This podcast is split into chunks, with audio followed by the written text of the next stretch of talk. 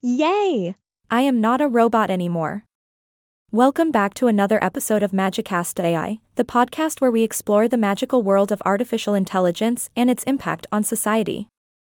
I'm your host, and today we have a rather intriguing topic to discuss. So, grab your favorite strain of humor and get ready for a wild ride. Today, we'll be diving into the controversial issue of the state run cannabis model that has raised federal concerns in the beautiful state of New Hampshire. Now, you might be wondering is history repeating itself? Well, let's find out. First things first, let's set the stage. The Federal Appeals Court recently made a groundbreaking ruling that the ban preventing marijuana users from possessing firearms is unconstitutional. Ah. The sound of progress but this decision has raised eyebrows, particularly in the Granite State. Now, imagine this scenario for a moment. Picture yourself cruising down the streets of New Hampshire, sunglasses on, wind in your hair, and a bag of freshly legalized cannabis in the passenger seat. Life seems pretty good, right? Well, not so fast. It turns out that the federal government is not too thrilled about the state's innovative approach to cannabis. They argue that it doesn't align with the historical context of the Second Amendment, which was ratified way back in 1791.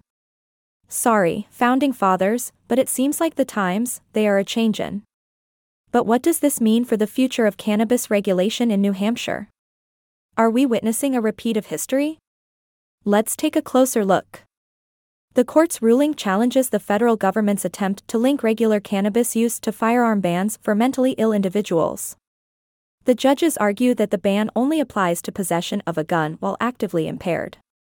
So, as long as you're not high as a kite when you're driving with your firearms, you should be good to go. Safety first, folks. And guess who may also benefit from this ruling?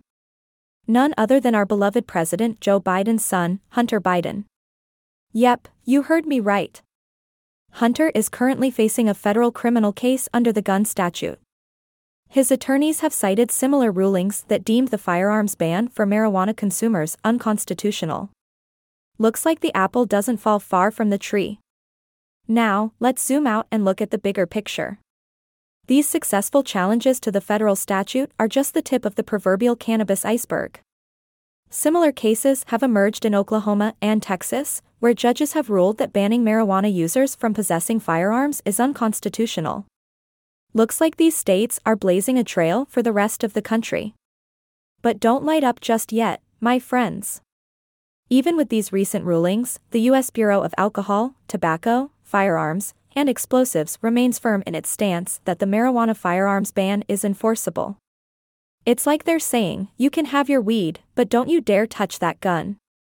In the midst of all this legal back and forth, some lawmakers are stepping in to address the issue. Republican Representative Brian Mast, co chair of the Congressional Cannabis Caucus, has introduced legislation to protect the Second Amendment rights of people who use marijuana in legal states. It's a step towards reconciling these seemingly contradictory laws, but will it be enough? As we navigate through these uncharted waters of cannabis regulation and firearms rights, one thing is clear change is in the air, and it smells a lot like, well, you know. That's all the time we have for today on Magicast AI. Join us next time as we dive deeper into the world of AI and its enchanting effects on our everyday lives. Until then, stay magical, my friends. Oh, and don't forget to share this episode with your fellow cannabis enthusiasts and firearm owners. We're all in this magical journey of legalization together.